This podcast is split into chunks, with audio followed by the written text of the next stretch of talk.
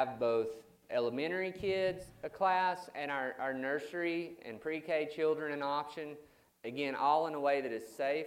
And so you'll, you'll have some more details coming out this week, but we, we just want to say we'll do whatever it takes to meet together in a way that both helps us to, to fellowship as God's people, but also in a way that, that furthers getting us through uh, this awkward and, and strange season of coronavirus. We want to both love God and love others. We believe these are, are inseparable commands of the gospel.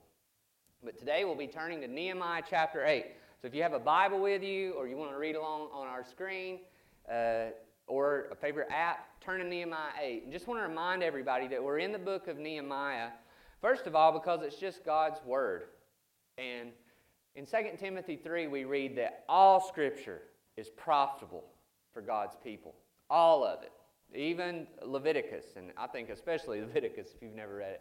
But Nehemiah is a wonderful book that tells us this story of how God's people were being led by this man by the name of Nehemiah under the, the power of the Spirit to rebuild the walls, but even more so the city of Jerusalem. And we've seen that we've made it through halfway of this book, and the walls have already been rebuilt. So we're talking now about how rebuilding is so much more important than just setting up the safety measures that we need to be God's people, but it means reclaiming the purpose that we have as God's people, which ultimately, as we saw last week, is worship.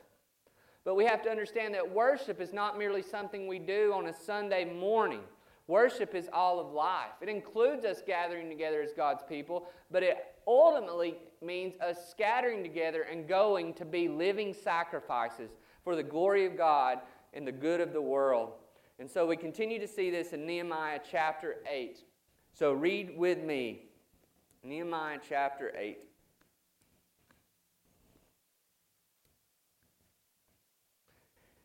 And the, all the people gathered as one man into the square before the water gate. And they told Ezra the scribe to bring the book of the law of Moses that the Lord had commanded Israel. So Ezra the priest brought the law before the assembly, both men and women, and all who could understand what they heard, on the first day of the seventh month. And he read from it, facing the square before the water gate, from early morning until midday in the presence of the men and the women and those who could understand.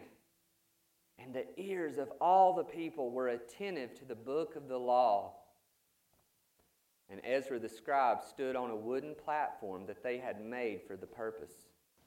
And beside him stood Mattithiah, Shema, Ananiah, Uriah, Hilkiah, Maaseiah, and on his right hand, on his right hand that is, and Pedaiah, Mishael, Malchijah, Hashum, Hashbaddanah, Zechariah, and Meshullam on his left hand. And Ezra opened the book in the sight of all the people, for he was above all the people. And as he opened it, all the people stood. And Ezra blessed the Lord, the great God, and all the people answered, Amen, Amen, lifting up their hands. And they bowed their heads and worshiped the Lord with their faces to the ground. Also Jeshua, Bani, Sherebiah, Jamin, Akkub, Shabbethai, Hodiah, Maaseiah, Kelita, Azariah, Jozabad, Hanan, Pelaiah, the Levites.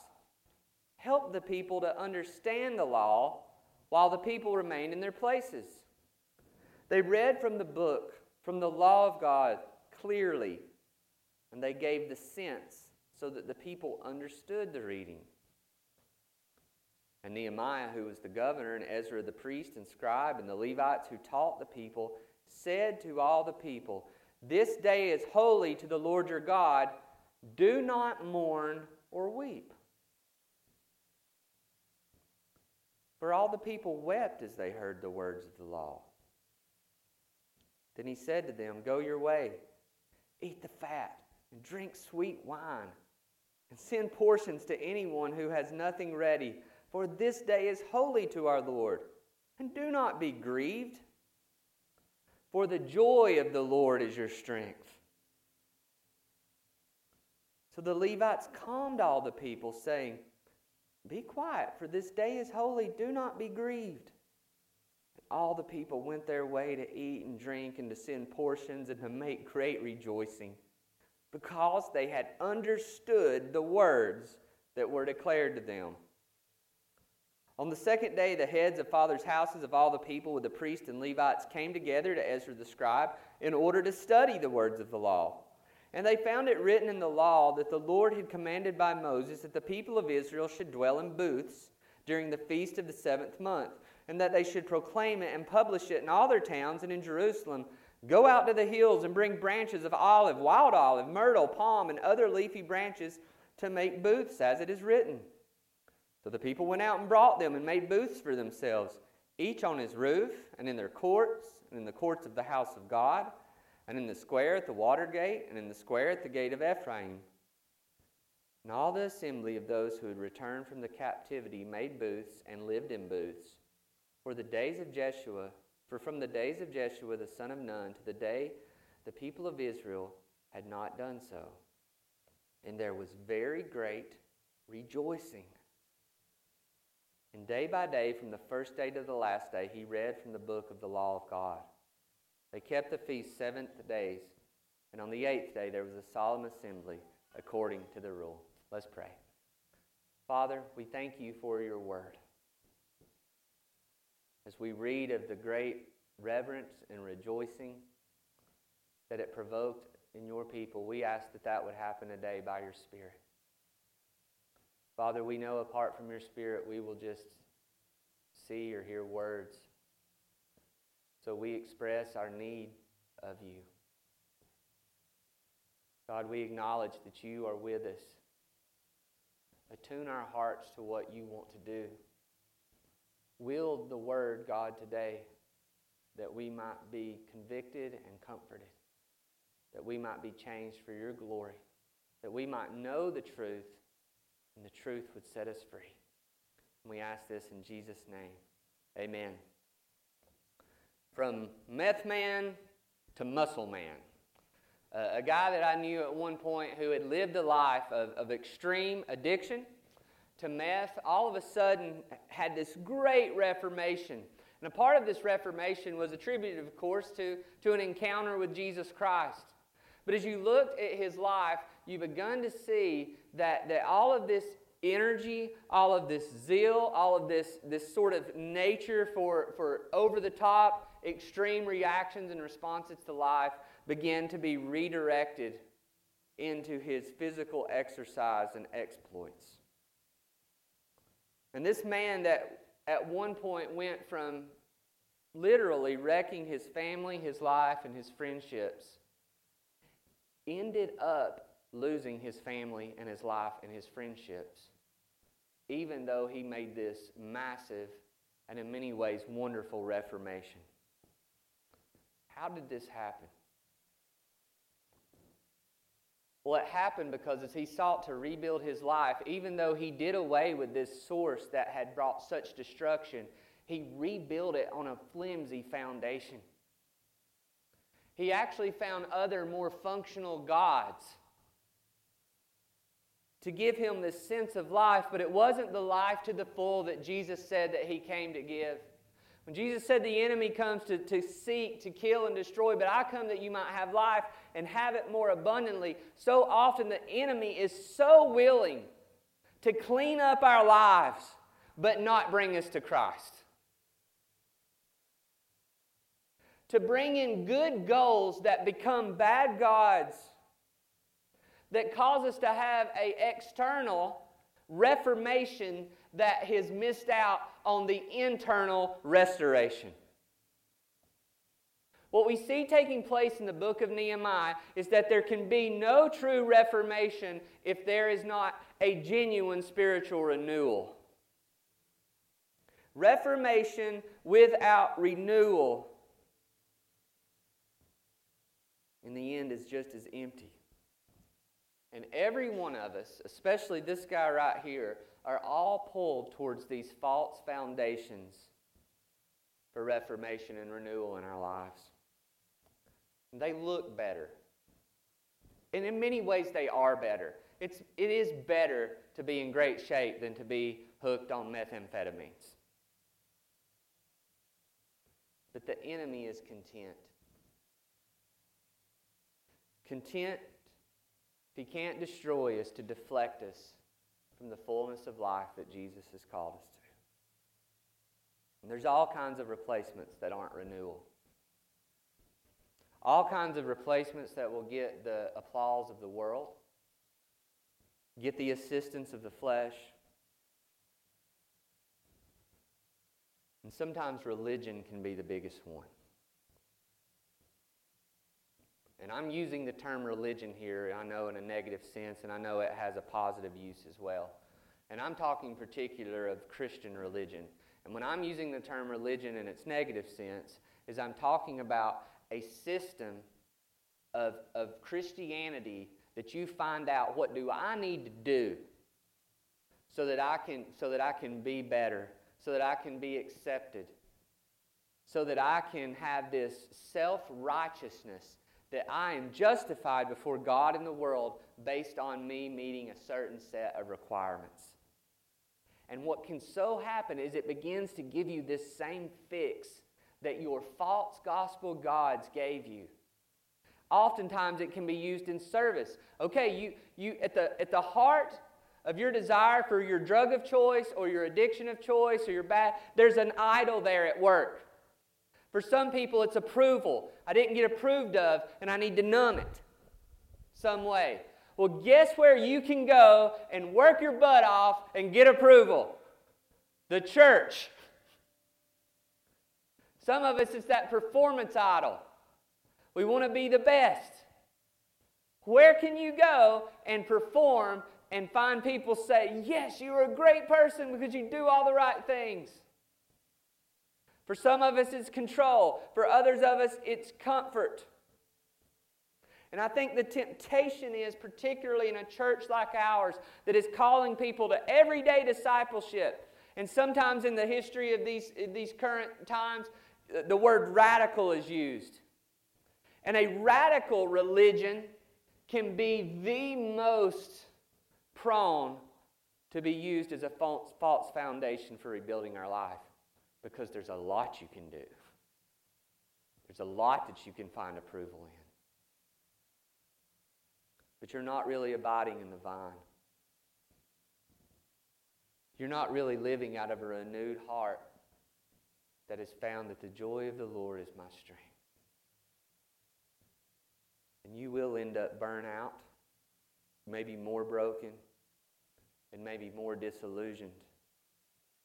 It won't last, and you'll end up empty, and in the end, you'll blame God. I've been tempted towards all these things in my life where I'm angry at God and I have to step back and say, Why were you doing this in the first place?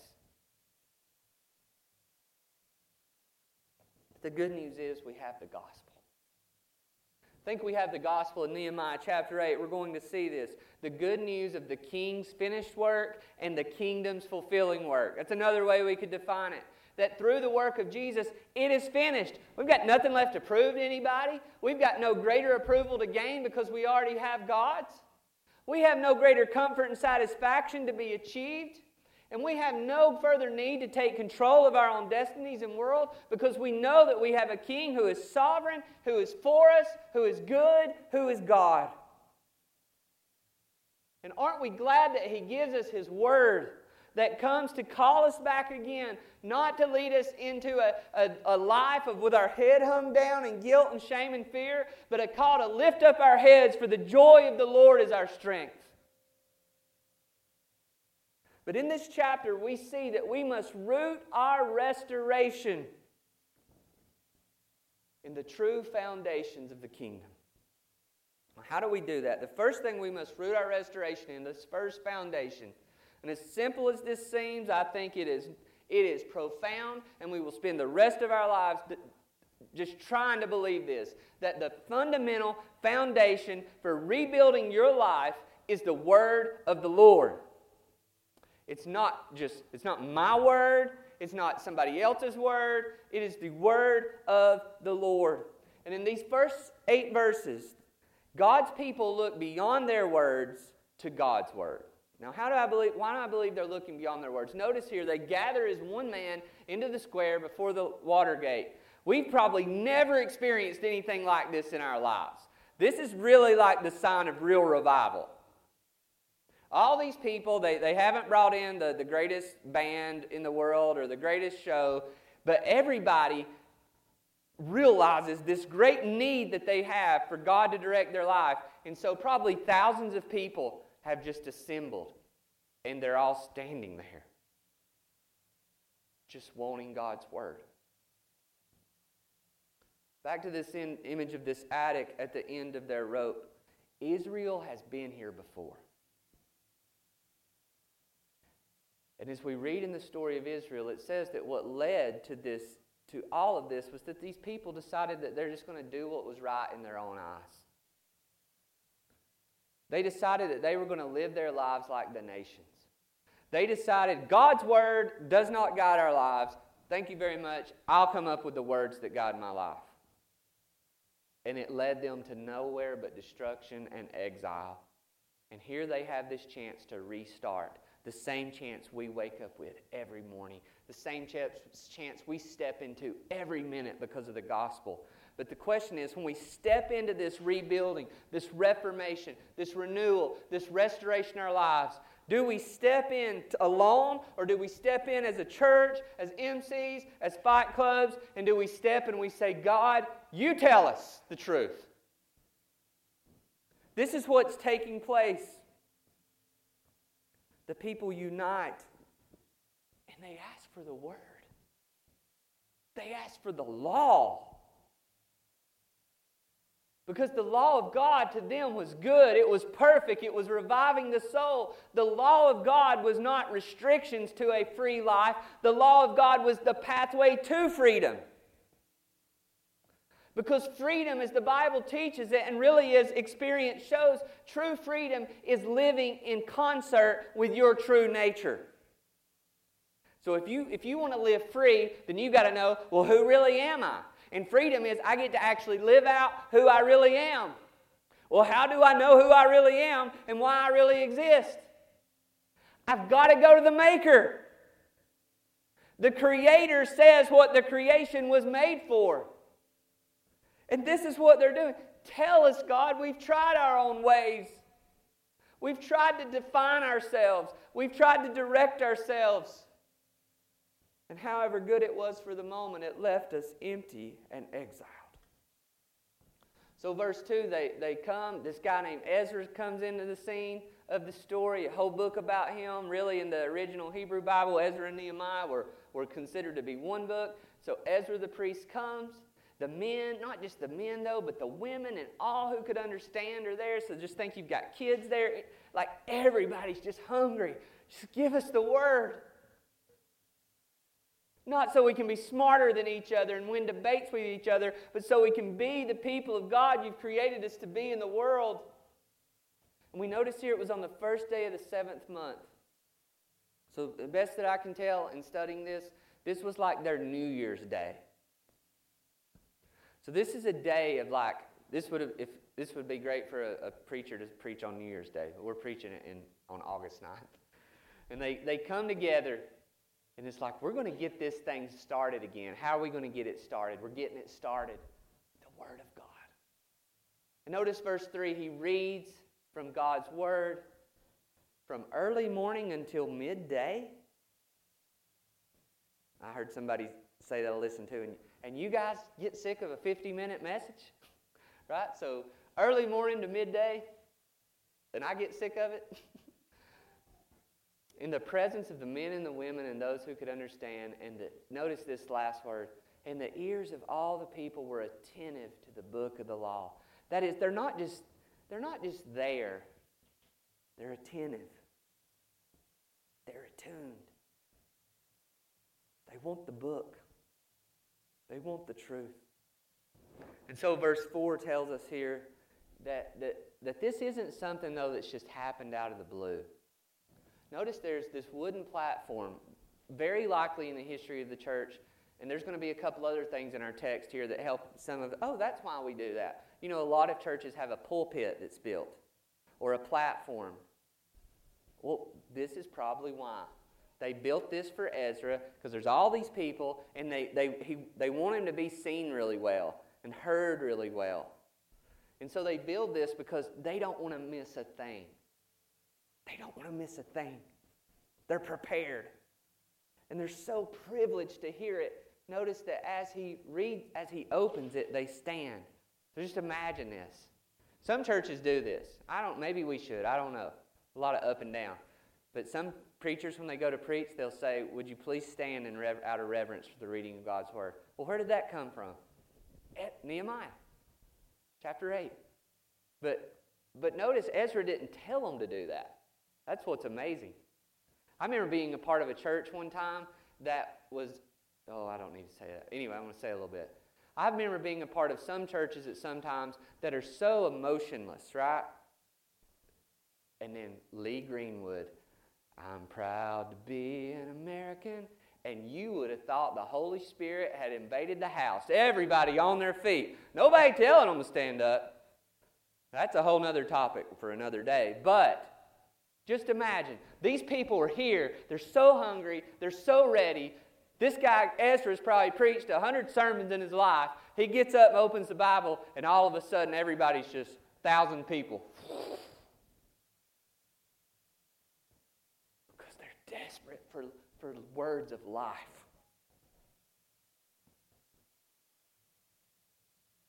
They're privileged to hear the Word of God.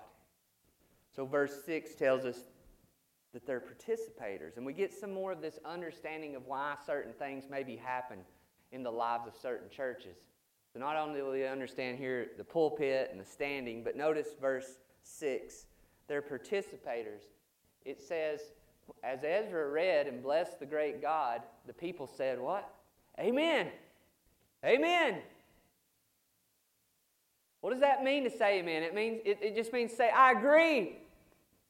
You know, that's a biblical thing to do. It's not a, a hot church, over emotionalistic experience. It's just, it's biblical. It's God's people, when they're hearing the word of the Lord and they agree with it, it's biblical to say, Amen. Now, I'm not going to force you to do that. I'm not going to start going, Amen. Have you ever been in church like that? But there's nothing wrong with that. It's a biblical thing. And notice also what they're doing they're lifting up their hands. Why do people lift up their hands? Again, it's a way, it's a physical embodied response of worship. That again, it's just it's acknowledging your agreement. It's, it's signaling with the whole of who you are before the whole of God's people and, and towards the throne of God that God, yes, I agree. That is good news. Some people have even said it's, and I don't know if this is biblical, it's I surrender. But it is what the people are doing before the Lord. And it's not during the song. Although it's good to do during the song too, because we're singing God's word. It's also during the word just being preached. And what else do they do? They bow their heads. Why do people bow their heads sometimes? Well, here we go. It's a sign of reverence. It's a sign of acknowledgement. It's a sign of, it's a posture of, of, of worship. Because it says, and they worship the Lord with their faces to the ground. And then in verses 7 and 8, we see that this is not merely some putting on a show, like, oh, a crowd's here. Maybe they'll see and think that I really care more than they do. No, notice these Levites fan out. They want to know what God's word really means. In, in some instances here, some people think they may, some of these, due to language issues, might have needed better translation, and the Levites could have given it. But they also needed a better interpretation. They needed the sense. What does this mean? What does this mean for my life? And a lot of this is, uh, again, in the history of the church, is why we have preaching like we have here that we call expositional preaching or expository preaching. The goal is to read the word and then to give people the sense of the word, to clarify it, to interpret it, with the goal that they can understand it. And I, had a, I have a whole other sermon prepared on this for another time, but I need to say this into our postmodern context, particularly for our students who are going to be coming back and who may be watching this, is guess what? The assumption of the Bible is you can understand it. That language is not a, a did not come from the fall. Language is not a, a necessarily tainted way of communication that you could say, oh, uh, well, nobody can really understand anything. Who are we to think that God could speak and that we could read truth that would be true of all times and all places and all cultures? The response is this, this, is, this is how God tells us we can. And again, all your questions about circular reasoning around that, I'd love to answer in another setting. But just think about the assumptions that are given here. That someone can stand up and declare the word, people can understand it. It is amazing. And it's not just amazing because of the philosophical assumptions behind it. It's amazing because people need the truth. And Jesus said, "Is it's only the truth that will set people free. They have been living lives in literal captivity and living lives in metaphorical captivity. And they need God's word because they know their words don't work.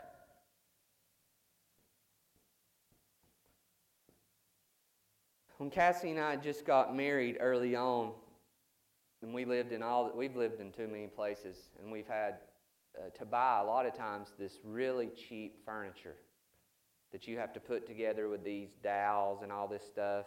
And if you bend it too hard, you're not supposed to bend it, but because of what I'm about to say, you'll see why. It'll break. As I remember one time, as best that I can in our experience, trying to do this together, Cassie would tell you if you want to see ways that you can disciple my heart, just come and watch us try to work together.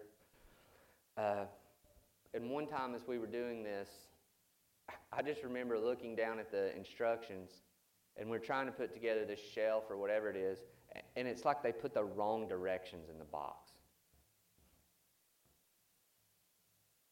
It's like, are you serious?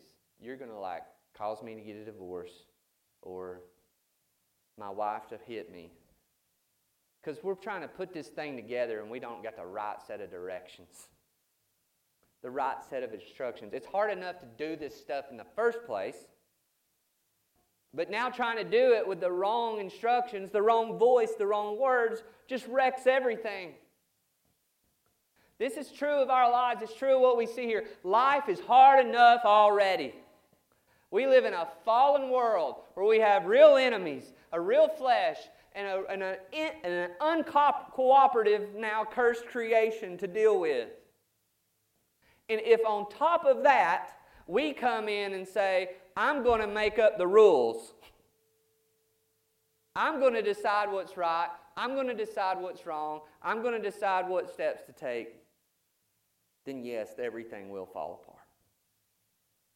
It's just not going to work because what works is what is worship.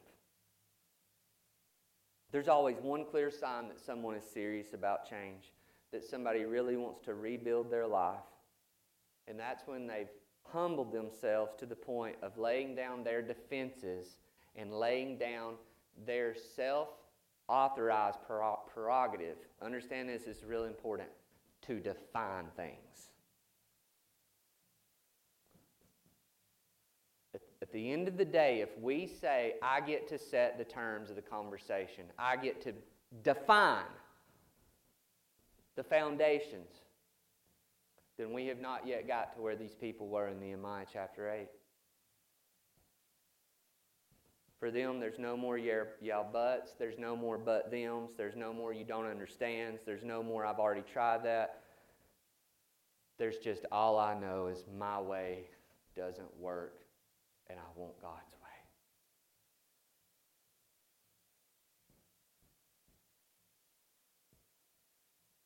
Israel is coming like this addict that's lost it all and is just getting back and knows doing what is wrong, right in my own eyes is a dead end street. If we want to restore our lives, if we want to renew our homes, our hearts, and our churches, then the foundation must be the word of the Lord. We can't yawn on this.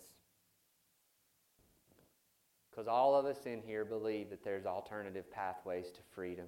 And that's what this is all about. What do you think is your pathway to freedom? And again, freedom. I get to live the life I was created to live. Whose word's determining that in your life right now? When it's God's words, like for Israel, it becomes a priority. Everyone in here has time. That's a hard thing to say and a hard thing to hear. But there's time for this. when it's a priority. There's time to scroll on social media. That's, that's, that's hearing a word. There's time to take up hobbies. There's, there's time to plan vacations. There's time. There's time.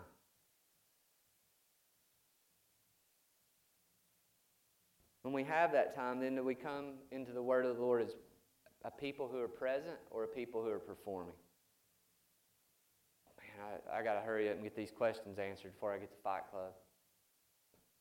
I better do this because I don't want to feel guilty later on tonight. I just sleep better when I've read my Bible because I don't feel guilty because I did a religious performance. or am I present? I'm here to meet with you, God. Because being a people who build their lives on the foundation of the Word, it's not really, first of all, about self discipline, it's about desperation. It's about dependence, not discipline. It's saying, like, I, I really need this. I will wreck my day if I do it in my own power and under my own authority. I will hurt people. It's about a privilege. I remember that, that video I probably shared with some of you before of that tribe that's receiving God's word in their own language for the first time. And you can just see them. I love it. I should play it, but I'm I'm not that well prepared. They're just standing there, and this plane comes over the horizon. And as they see that plane crossing over the mountain, they know it has the Word of God in their own language for the first time. And they start dancing and singing. And when that plane hits the ground and that door opens and those missionaries come out with those Bibles, you would think that they would have been pallets of gold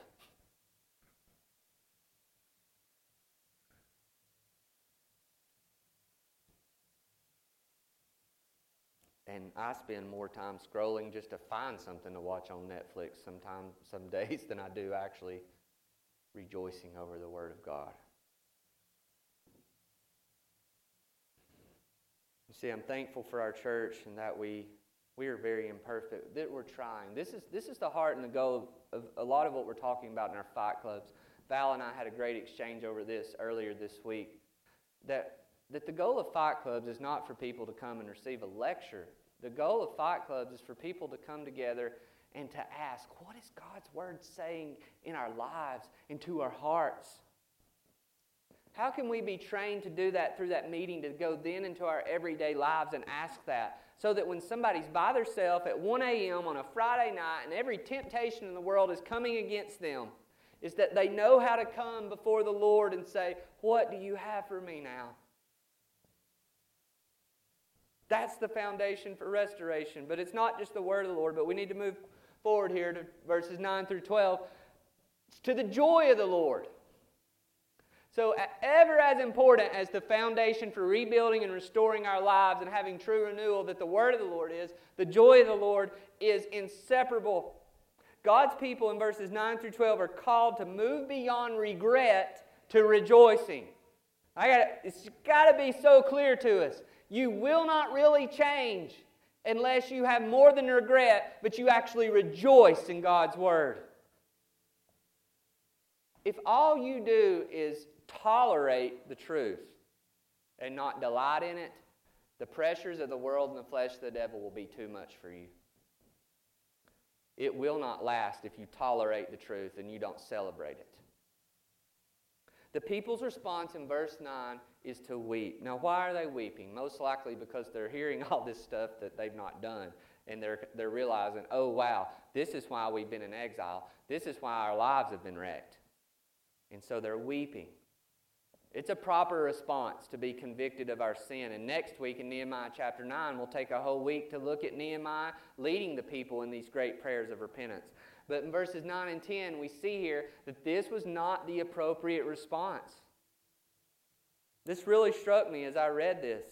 And there are two reasons why they tell them stop grieving, stop mourning, stop, we- stop weeping, and start rejoicing. Two very surprising reasons. At least one is surprising. The first one is don't rejoice, don't weep, but rejoice because this day is holy to the Lord. Now, I want to ask you this. When you hear the word holiness, do you think the word joy? So what is it? What is it called? A Rorschach test or whatever, these psychological things, where they pop up words and you say the first word that comes to your mind. When the word holiness pops up, the first word that should pop up is joy. This is why churches have very little missional impact, among many other reasons, is because when the world thinks of holiness, they don't think joy. and the world doesn't think joy when it thinks holiness because the church doesn't think joy when it thinks holiness. When we think holiness, we probably imagine the most grumpy person in the world that we could imagine. We think holiness, we think of, of beating our heads up because we're bad people. When we think holiness, we may think of a God who is distant, who is uncaring, who is critical, who is condemning, and who wants us to look at our lives and to rid itself of all pleasure. But notice, don't mourn or weep. Why? Because this day's holy. And holy people are rejoicing people. This is so convicting to me. Yes, we're called to mourn. Jesus says, Blessed are those who mourn. Yes, we're called to weep. Paul says, Weep with those who weep. Yes, we're called to grieve, but we're not to grieve as those who do not have hope. And although mourning and weeping and grieving and lamenting are a part of the discipleship process, we've seen it in Nehemiah. We talked about it in chapter 1. We'll talk about it next week. The loudest note for the holy people of God should be the sound of joy. So he says in verse 10 the joy of the Lord is your strength. Wow. I've been so convicted by this this week. In my home, often what I bring into it is an added slice of anxiety and stress. And then often in my life, I try to harness my anxiety and fear and guilt and shame for strength. And I bet you do too. Some of us, this is just how we've lived our lives, right? It's, it's kind of worked, right? That how we get things done is we, it's, that's what gets our motor running.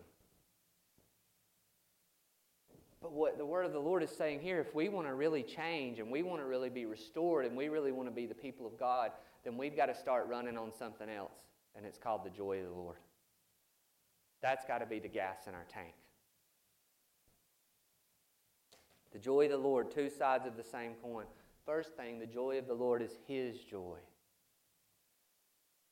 It's His joy. The Bible says that, that God is immutable. The fancy word is He doesn't change. The other fancy word is impassible, which doesn't mean that we don't have a God who experiences and relates with us in our hurts and pains, but is a God ultimately whom we cannot hurt.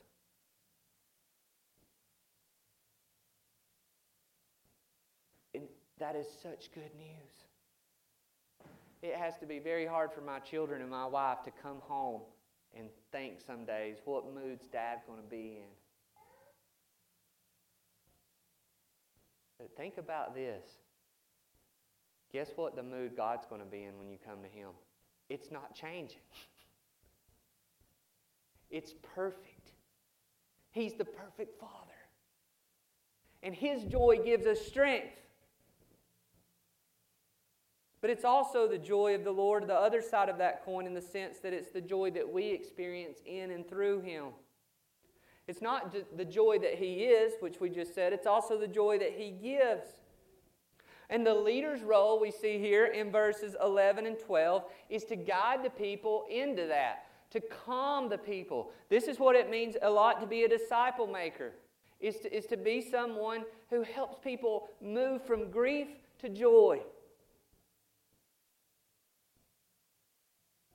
All the people went their way and they rejoiced. And why?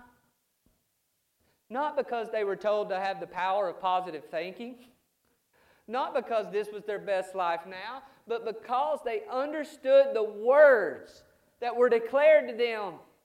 The joy of the Lord is flowing out of the word of the Lord. And so, even though they're looking around and they got this empty city, It's like we bought the house, but we can't afford furniture. We bought the house, but nobody wants to live with us. It look, doesn't look good, but they've got God's word and they've got God's joy. I've been trying to help my brother and dad recently build an outbuilding for us, and anybody that knows anything would know I'm doing little to nothing except like handing stuff or putting a screw in with very specific direction.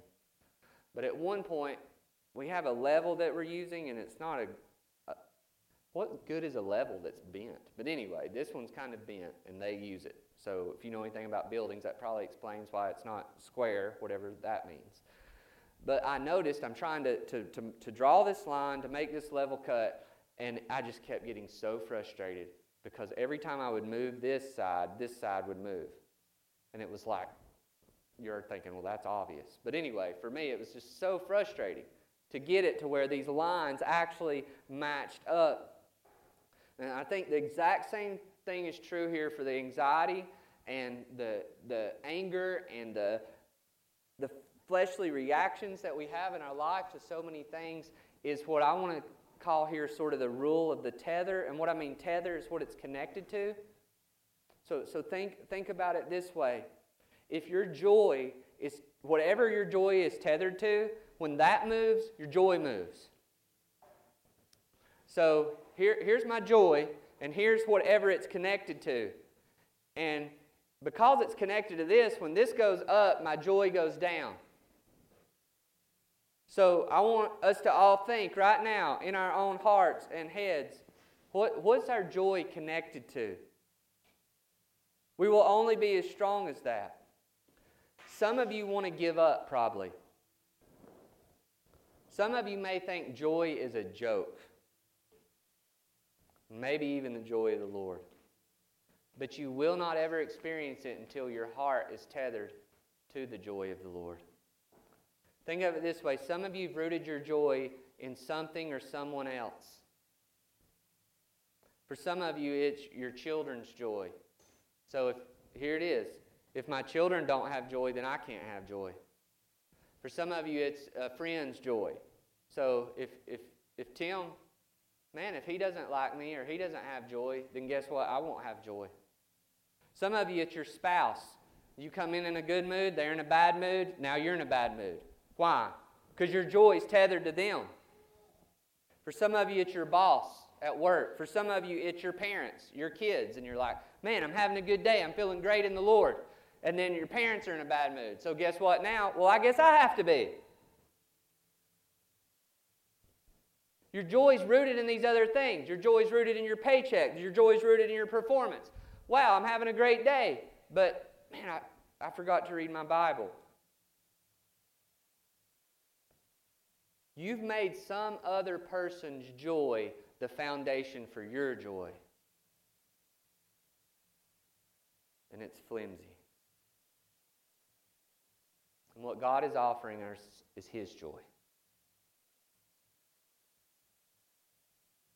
If we don't get this, we will not follow Jesus for the long haul. Because we're just we're so we're going to be tethered to all these other things and everybody else's responses, everybody else's moods, everybody else's emotions. They just are pulling our strings everywhere we go. And responding in this way, that the joy of the Lord is my strength, it doesn't mean that I'm now insensitive. It now means I'm actually free to love people. I'm free to listen. I'm free to be present. It's a powerful thing. Joy is not icing on the cake. We're seeing here joy is the engine for a life of persevering mission and discipleship. Well, how could they have this joy? Well, they could have this joy because 10 days later, a part of this season of feasting and holidays was going to be an event known as the Day of Atonement. How could Ezra and Nehemiah and the Levites have the audacity to look at these people who have wrecked everything? Literally, wrecked it all. You got the promised land and you wrecked it. You, you rebelled against God and you were taken into exile to the point at certain points of this you were having to boil your kids and eat them because you didn't have any food. Eat your kids bad. New level. Boiling babies. Shouldn't joke about that. But it was that bad. So, how do you look at the people who had to bull babies to deal with the consequences of their sin and say, Get your head up and rejoice? It's because you know that God, through His grace, provides a sacrifice for your, for your sins. This is what they know, and we're going to see this coming. This is why these dates are put here, and this is why ultimately we move to the last foundation that we find in our text. That not only if we want to restore ourselves, we root ourselves in the foundation of the authority of the Word of God, we root ourselves in the joy of the Lord our God, but the last one is we have to root our restoration in the foundation of the reenacted redemption of the Lord. God's people are given a ritual to remember the road, the long, hard road of restoration and redemption. Verses 13 and 14. On the next day, some more of these leaders come together and they want to study more. Hey, we had a great day yesterday, they said, but let's learn more. Let's really do this. And they find out that, guess what? We're in the Feast of Booths or the Feast of Tabernacles.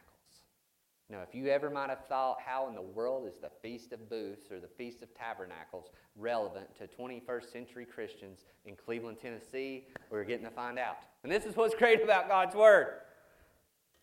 They would build these roofs, verse 15 and 16, if we look a little further, and I'm trying to speed up. What they would do is this festival of booths was so that they never forgot how God provided for them in those really hard years of being in the wilderness. And they weren't just told, hey, guys, believe that God, remember, they weren't just told to remember. Remember, God provided for you in those long, hard years in the wilderness. But they're called to reenact it. And so the way they're called to reenact it is they're called to build those, those, those little houses, those little booths, those little tabernacles, like they would have lived in.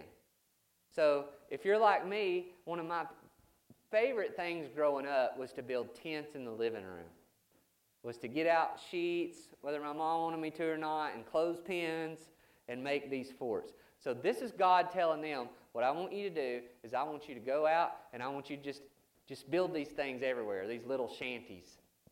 So we're they're building them on their roofs of their house. They're building them out in the courts.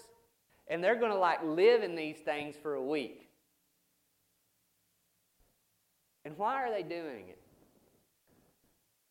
Not so that they can just have some fun. Remember, they've, they're weighed down with guilt and shame and fear here. What's going to happen? It's so that they like can they can feel it in their bones. God brought our God brought our family through the wilderness. He redeemed them.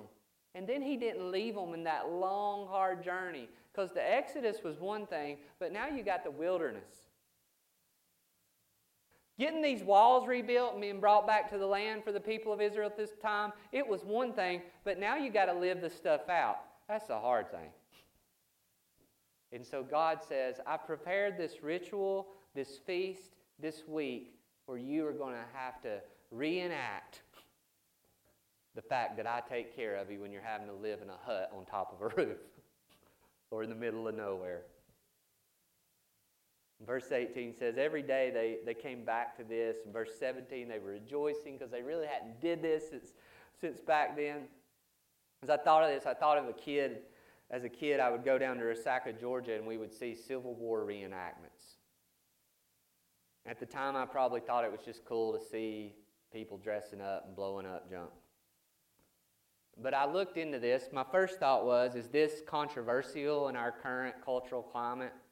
But it looks like it's something that's been done all throughout our nation and even back into the time of the Civil, War. And I, I found a Washington Post article that was trying to, to deal with that issue.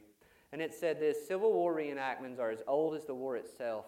The first reenactments are recorded back as far as 1861, which, if, if you don't know, that was early on in the war, very early.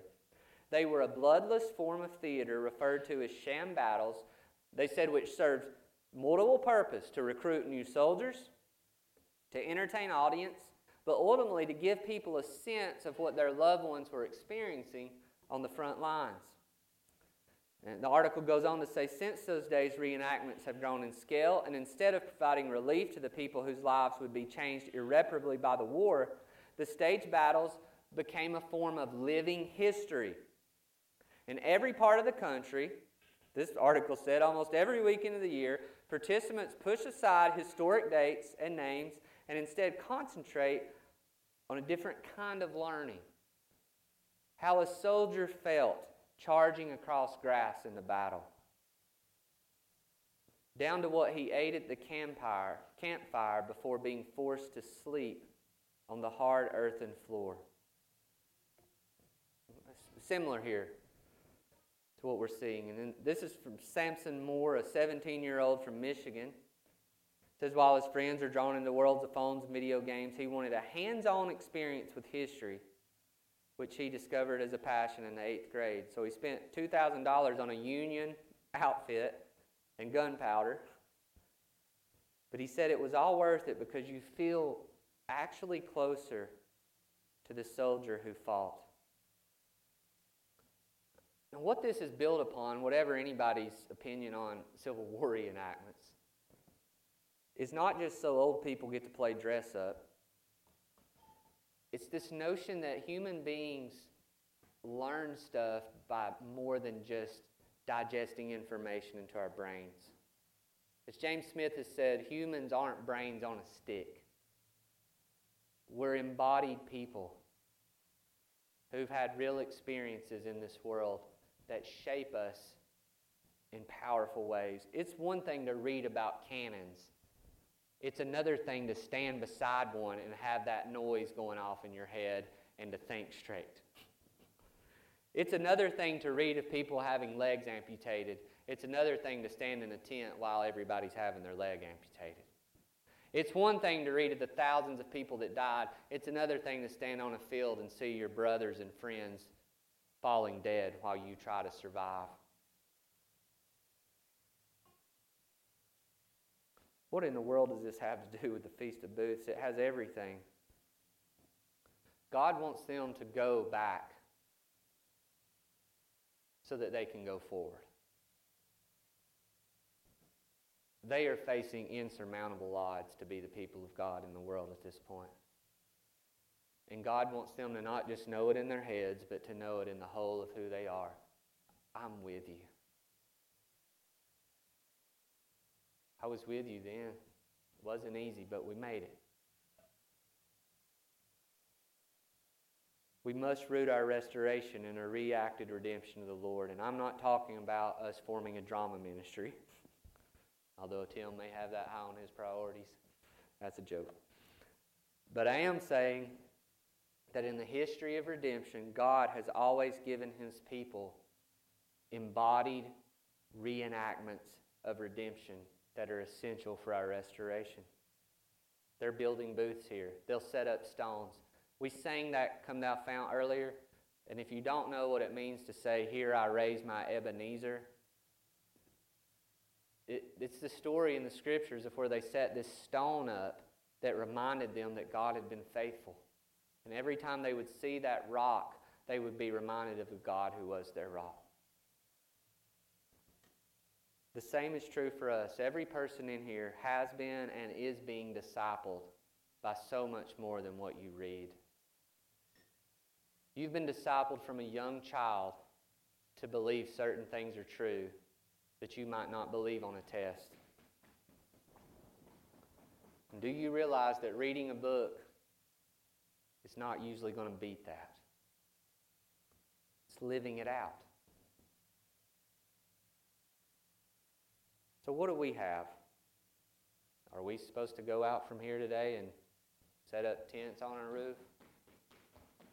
No, we, we, have, we have something, though, that shows us this.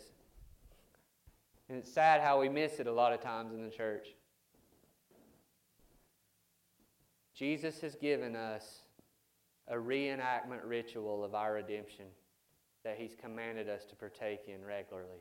And it is not an asterisk to what it means to be the people of God. He wants us to come and taste the bread, to drink the cup, Not as something you do on a Sunday morning, but something that touches every part of your life.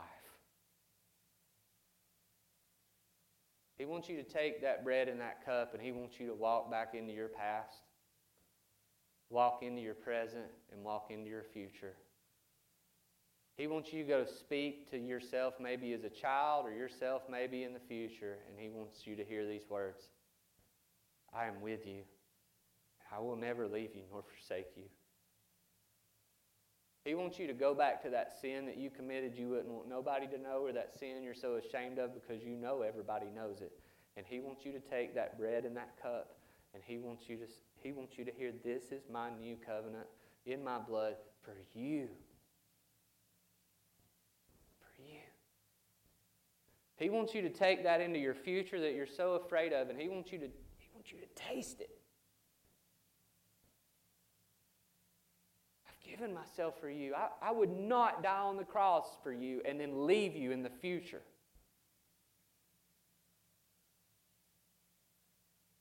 We take the bread, we take the cup, we remember our sufferings, but we remember the cross and resurrection. We remember our sins, but we remember the cross and resurrection. We remember our enemies. We remember a real and personal Satan, but we remember his victory. And then out of that, we go into our everyday lives with good news to people. Hey, I know it's bad, but let me tell you about someone who's good.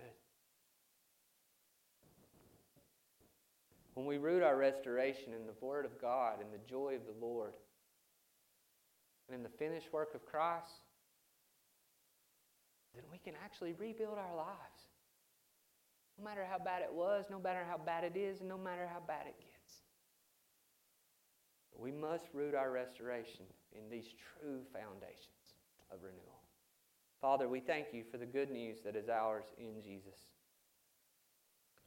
We pray, God, just as Israel celebrated that Feast of Booths and remembered how you had redeemed them and then you had carried them through the long, hard years and to the final fulfillment of those promises. May, as we come to your table now, remember it as well. In Jesus' name, amen. Well, some of us are together, and we hope in coming weeks, if not next week, all of us will be together. But at this time, we want to partake of the Lord's table. I've already mentioned here why we believe this is so important. Jesus commanded us to do it. He didn't command us to do it, just like the book of the law didn't give us commands so that we would just check, off the list but because this is the pathway to freedom. Before we come to the table, and those of us who are here will, and if you're not with us, we just pray that you would participate just through being a participant in a time of reflection. Ask yourselves these questions Am I a follower of Jesus? The good news today is, is that you, if you've become aware of your need for a Savior, that there is one in Jesus. That however great your sin, He is a better Savior. All you need to do is just confess I've got nothing. I need you to pay for my sin, to give me a new life, and to trust Him as your new Lord. For others of us, we may need to reconcile with someone. The bread and the cup tell us not only that we become one with Christ, but we become one with His people. And that to the extent that we would enjoy the fullness of life is not through simply an individual relationship with Him, but through a unified relationship with His body. Lastly, am I at peace with a sinful action or desire in my life? Again, oftentimes we think that these sins are, are freedom. But Jesus is calling us now to come back to Him and to take the bread and the cup today, trusting that His way is the way to life. And freedom. If everyone now would just close their eyes for a second, we want to, to pause and reflect before we circle up around the tables or we take a moment at home and just ask, what idols do we need to bring to these foundations? What wounds do we need to bring to the table and to these foundations we've heard today? What lies do we need to bring to the table? Father, we thank you now for the good news that there is no condemnation for those who are in Christ Jesus. For the promises of the new covenant, that we are fully forgiven in Christ alone, not through our works, and that we are fully given the presence of the Spirit to live out your life, not through our own power, but through His. And we thank you for this in Jesus' name. Amen. All right, guys, those who are here, we have a couple tables set up back here for you to circle up around. I know we haven't did this in a while, but we're going to uh, just take a moment to share. And uh, once it gets quiet, someone will be there to lead you in taking the bread and the cup, and then we will come back and sing and be sent. If you're watching from home, you can. Uh, I just encourage you to take this time to, to pray and reflect on these things as well.